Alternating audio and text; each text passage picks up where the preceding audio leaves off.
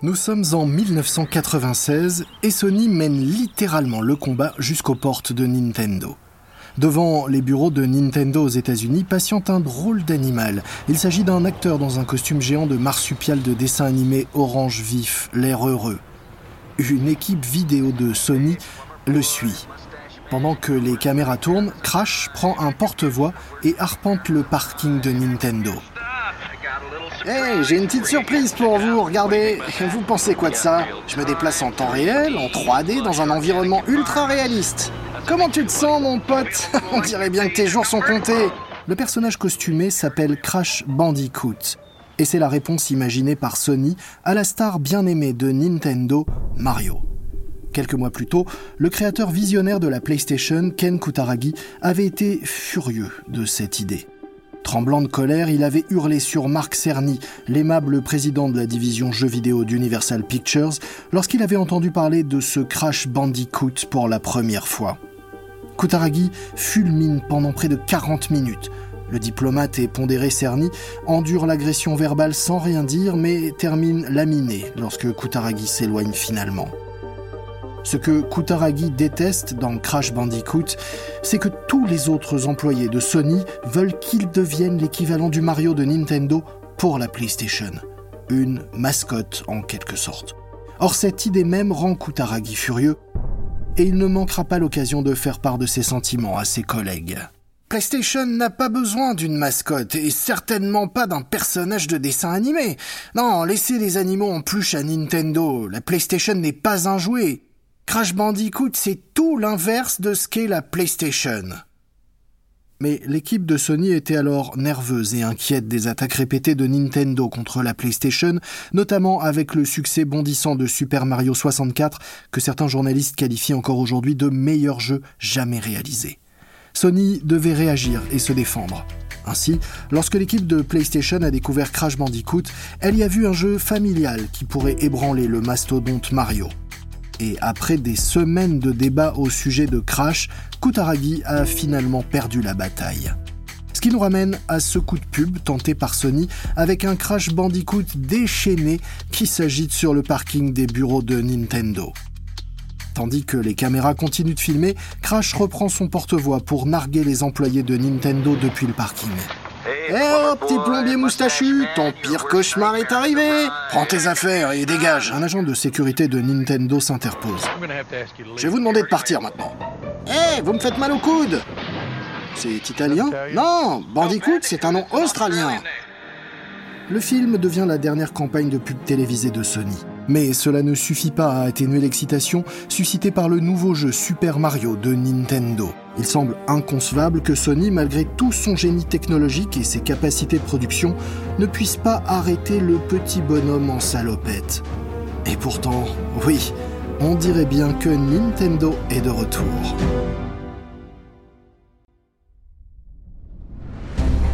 Vous écoutez Guerre de business de Wandery. Je suis Lomic Guillot.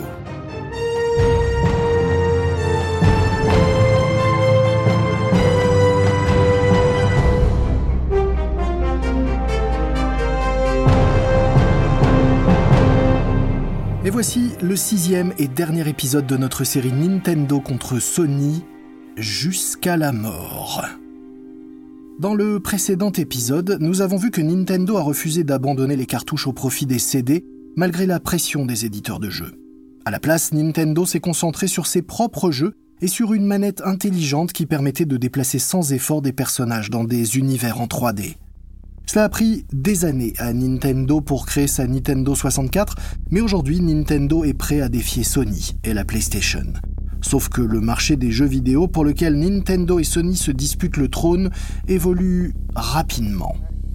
Bien que nous ne soyons même pas encore à Halloween, des millions d'enfants savent déjà ce qu'ils veulent pour Noël. Ils veulent la console de jeux vidéo Nintendo 64. La console de Nintendo est dotée de 64 bits, ce qui en fait la machine la plus puissante du marché. En 1996, la Nintendo 64 semble bien être en passe de devenir le cadeau de Noël le plus populaire. Il n'y a peut-être que deux jeux sur la nouvelle console de Nintendo, mais l'un d'eux est Super Mario 64, et pour beaucoup c'est plus que suffisant pour justifier l'achat de la console de Nintendo, qui disparaît rapidement des rayons des magasins. Quatre jours après sa sortie, Nintendo en a déjà écoulé 350 000, ce qui en fait la console la plus rapidement vendue de l'histoire des États-Unis. Nintendo n'arrive pas à en produire assez pour pouvoir répondre à la demande. À peine sont-ils livrés que les magasins sont dévalisés. Janvier 1997, siège de Nintendo à Kyoto. L'interphone sonne dans le bureau du patron de Nintendo, Hiroshi Yamoshi. Monsieur Yamoshi, j'ai le président de Nintendo Amérique en ligne. Il a les chiffres des ventes de Noël pour vous. Passez-le-moi, tout de suite. C'est Yamoshi. Alors, comment se porte la Nintendo 64 en Amérique? Elle se porte très bien. Les ventes de la Nintendo 64 et de la PlayStation étaient au coude à coude pendant les vacances. Si nous n'avions pas eu ces problèmes d'approvisionnement, nous aurions largement dépassé Sony. Bien, bien. Les problèmes d'approvisionnement sont presque résolus, rassurez-vous, ça devrait plus nous freiner. Mais nous ne pouvons pas nous en satisfaire. Je vais investir 100 millions de dollars dans la promotion de la Nintendo 64 en 1997. Ça devrait largement suffire pour égaler le budget marketing de Sony. Alors allez, maintenant, allez les détrôner. Entre Nintendo et Sony, le duel est désormais totalement frontal, notamment en matière de dépenses publicitaires. Mais leurs stratégies marketing sont littéralement à l'opposé. Sony présente la PlayStation comme un produit qui n'a rien à voir avec une console de jeu traditionnelle, quelque chose de plus proche des télé, caméras et baladeurs qui ont fait la réputation de Sony. Sony veut que sa PlayStation soit perçue comme un produit cool et sophistiqué.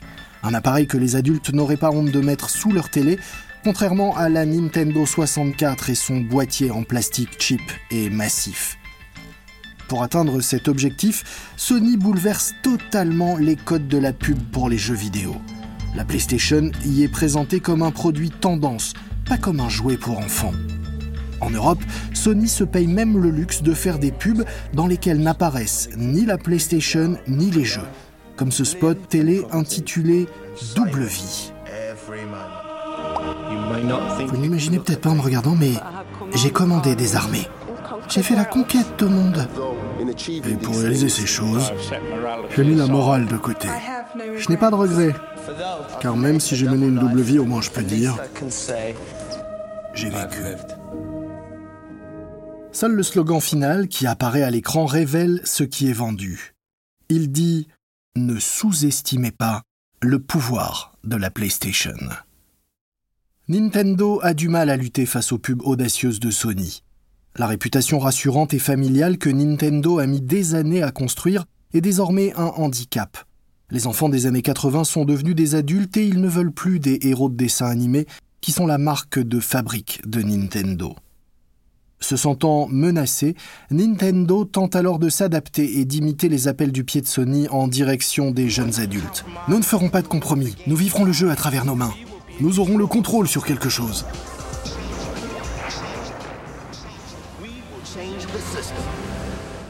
Mais le ton rebelle et l'appel aux armes de la voix off ne fonctionnent pas vraiment avec les visuels des jeux Nintendo.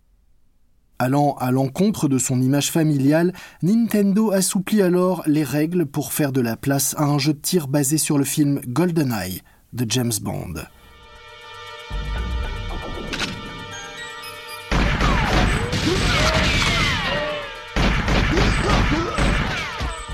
Mais le responsable de la création des jeux chez Nintendo tressaille lorsqu'il voit les giclées de sang et les tirs de fusil de GoldenEye. Il pense qu'il ne faut pas sortir ce jeu. Il envoie donc par fax une liste de suggestions à Martin Hollis, 26 ans, à la tête de l'éditeur qui produit le jeu GoldenEye.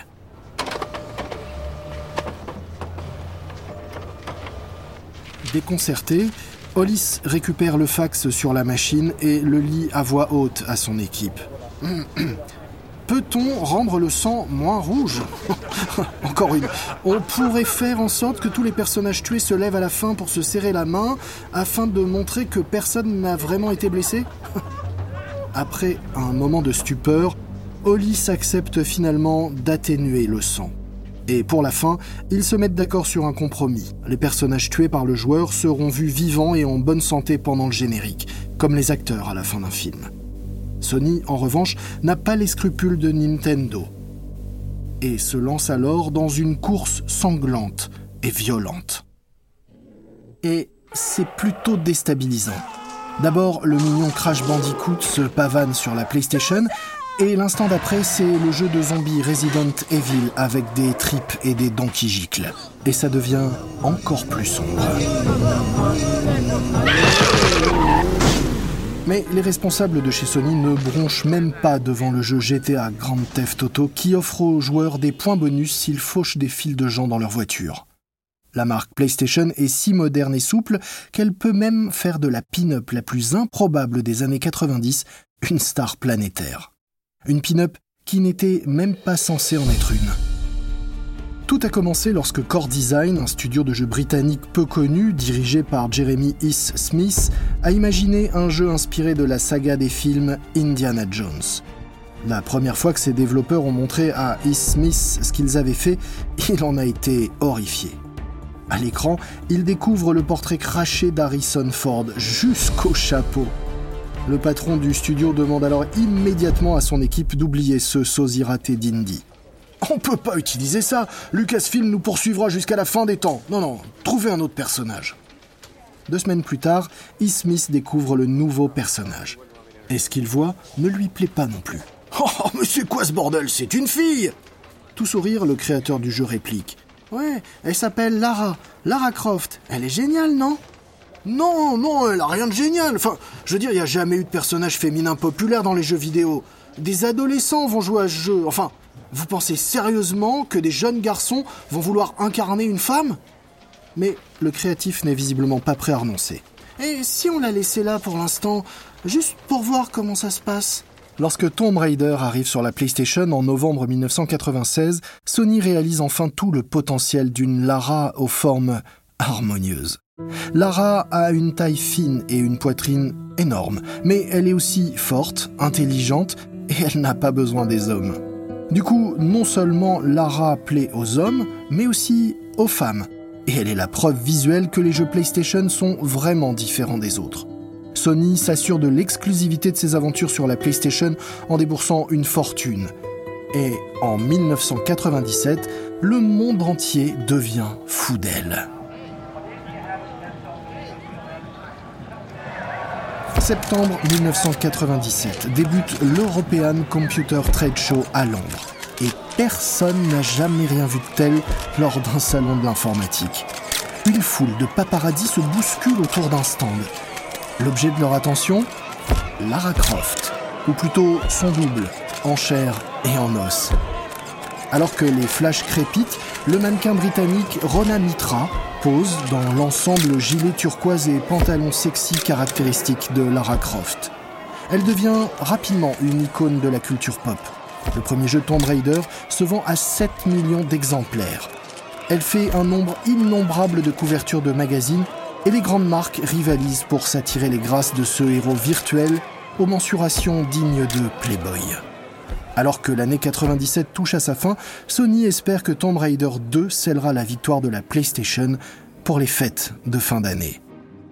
Nintendo, de son côté, fait le pari que l'énorme engouement suscité par son jeu GoldenEye 007 volera la vedette à Sony. GoldenEye démarre bien et finira par s'écouler à 8 millions d'exemplaires dans le monde. Mais à la veille de Noël, quand les magasins ferment, la question est lequel de ces héros britanniques, le tireur d'élite ou la pilleuse de tombes, a finalement gagné le cœur des Américains?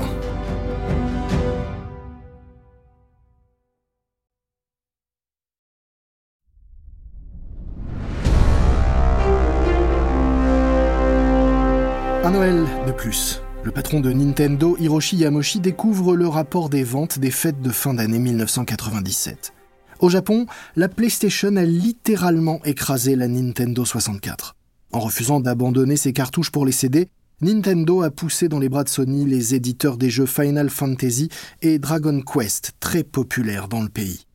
Même la Sega Saturn se vend mieux au Japon que la Nintendo 64. Heureusement, les nouvelles en provenance de l'Ouest semblent meilleures. Ce Noël-là, aux États-Unis et en Europe, des millions de personnes se sont offerts la Nintendo 64. Mais le problème, c'est que ce n'est pas suffisant.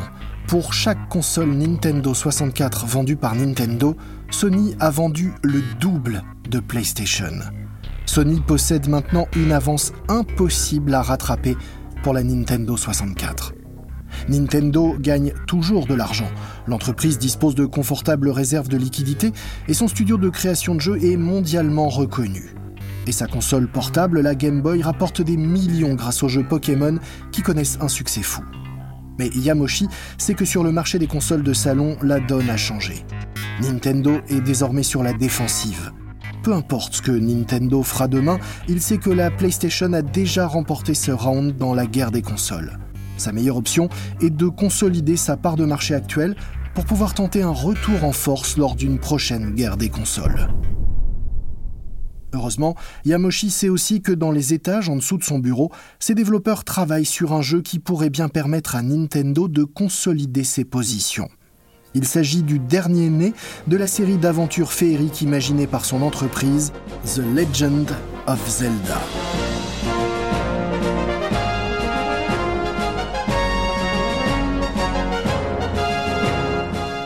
Alors que Yamoshi est assis dans son bureau de Kyoto et digère le Noël décevant de Nintendo, à Tokyo, l'ambiance est à la ferveur chez Sony. En 1984, le rêve de Kutaragi de faire de Sony le leader du marché des jeux vidéo semblait un pari fou. Et pourtant, il s'est réalisé. La PlayStation est désormais la console de jeu préférée du monde entier. Mais Sony ne s'endort pas sur ses lauriers. Kutaragi veut que Sony consacre l'année 98 au seul segment du marché qui échappe encore à la PlayStation. Un segment que Nintendo considère comme le sien, celui des préadolescents. L'arme de Sony pour tenter d'attirer ses jeunes ados vers la PlayStation s'appelle Spyro the Dragon, un jeu dont le héros est un bébé dragon violet qui aurait eu sa place sur la Nintendo 64 au début de l'automne 1998, Nintendo fait tout pour empêcher la PlayStation de continuer à grignoter son territoire. Nintendo tente de construire une forteresse autour de son joyau, The Legend of Zelda Ocarina of Time. Nintendo dépense des millions pour promouvoir le nouveau Zelda, le jeu phare qui pourrait être le dernier rempart contre la PlayStation. À l'approche de la sortie du jeu, une campagne de pub est lancée dans plus de 10 000 salles de cinéma en Amérique. Le spot, avec sa musique épique et ses sous-titres de style gothique, commence par Une période sombre s'annonce. Et il se termine de façon comique par Au final, seras-tu prêt Ou est-ce que tu crains? Sauf que ça ne craint pas du tout pour Nintendo.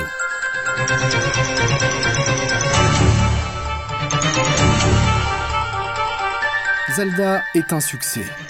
Sony riposte avec une nouvelle version de Tomb Raider. Sony placarde des affiches de 18 mètres de haut représentant Lara Croft sur les bâtiments des grandes villes des États-Unis. Prends ça, Zelda. Mais les critiques sont unanimes pour dire que Zelda est le meilleur jeu jamais créé. Deux semaines à peine après sa sortie, il s'est déjà vendu à un million d'exemplaires. Et en quelques semaines, ce chiffre fait plus que doubler. Pour Nintendo, Zelda remplit toutes ses promesses. Le jeu n'a pas permis de réduire l'écart entre la PlayStation et la Nintendo 64, mais il a évité que Sony ne prenne encore plus d'avance. Nintendo sort ainsi de la bataille de Noël 98 avec une part de marché intacte. Mais la résilience de Nintendo ne dérange pas Kutaragi. La PlayStation a toujours une longueur d'avance et est en passe de devenir la première console à dépasser la barre des 100 millions d'exemplaires vendus. Même Kutaragi est surpris par l'ampleur du succès de sa PlayStation. La PlayStation a fait bien plus que renverser Nintendo et détruire Sega. Elle a aussi sauvé Sony. Au début des années 90, l'éclat de Sony commençait en effet à ternir.